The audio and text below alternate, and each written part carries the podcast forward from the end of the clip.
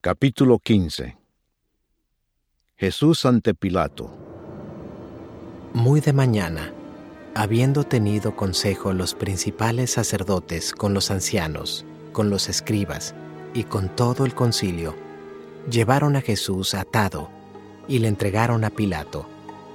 Pilato le preguntó, ¿Eres tú el rey de los judíos? Respondiendo él, le dijo, Tú lo dices. Y los principales sacerdotes le acusaban mucho. Otra vez le preguntó Pilato, diciendo, ¿Nada respondes? Mira de cuántas cosas te acusan. Mas Jesús ni aun con eso respondió, de modo que Pilato se maravillaba. Jesús sentenciado a muerte. Ahora bien, en el día de la fiesta les soltaba un preso, cualquiera que pidiesen. Y había uno que se llamaba Barrabás, preso con sus compañeros de motín que habían cometido homicidio en una revuelta.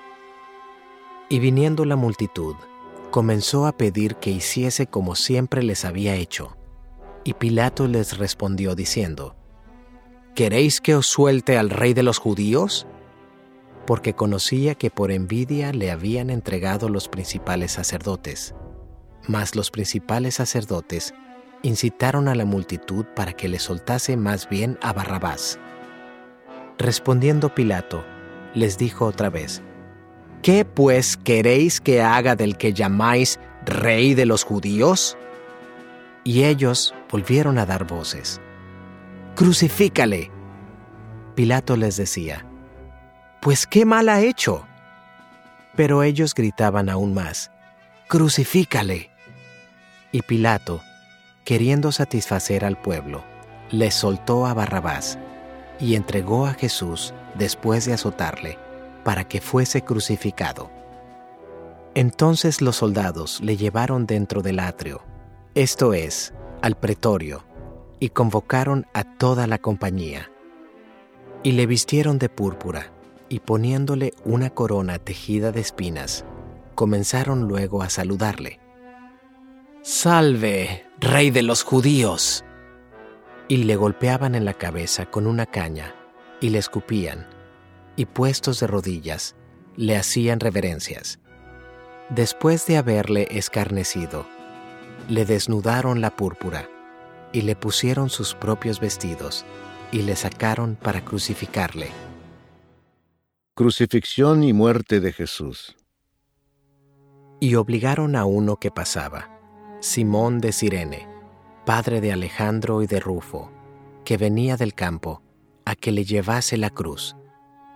Y le llevaron a un lugar llamado Gólgota, que traducido es lugar de la calavera, y le dieron a beber vino mezclado con mirra, mas él no lo tomó. Cuando le hubieron crucificado, repartieron entre sí sus vestidos, echando suerte sobre ellos, para ver qué se llevaría cada uno. Era la hora tercera cuando le crucificaron, y el título escrito de su causa era, El Rey de los Judíos. Crucificaron también con él a dos ladrones, uno a su derecha y el otro a su izquierda, y se cumplió la escritura que dice, Y fue contado con los inicuos, y los que pasaban le injuriaban, meneando la cabeza y diciendo, Bah, tú que derribas el templo de Dios y en tres días lo reedificas, sálvate a ti mismo y desciende de la cruz. De esta manera también los principales sacerdotes, escarneciendo, se decían unos a otros con los escribas, a otro salvó. Asimismo no se puede salvar. El Cristo, Rey de Israel, descienda ahora de la cruz para que veamos y creamos. También los que estaban crucificados con él le injuriaban. Cuando vino la hora sexta, hubo tinieblas sobre toda la tierra hasta la hora novena.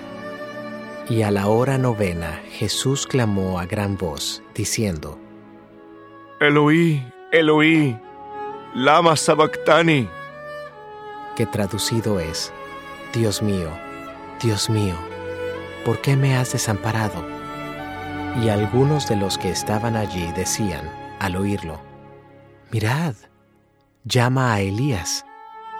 Y corrió uno, y empapando una esponja en vinagre, y poniéndola en una caña, le dio a beber, diciendo, Dejad, veamos si viene Elías a bajarle. Mas Jesús, dando una gran voz, expiró.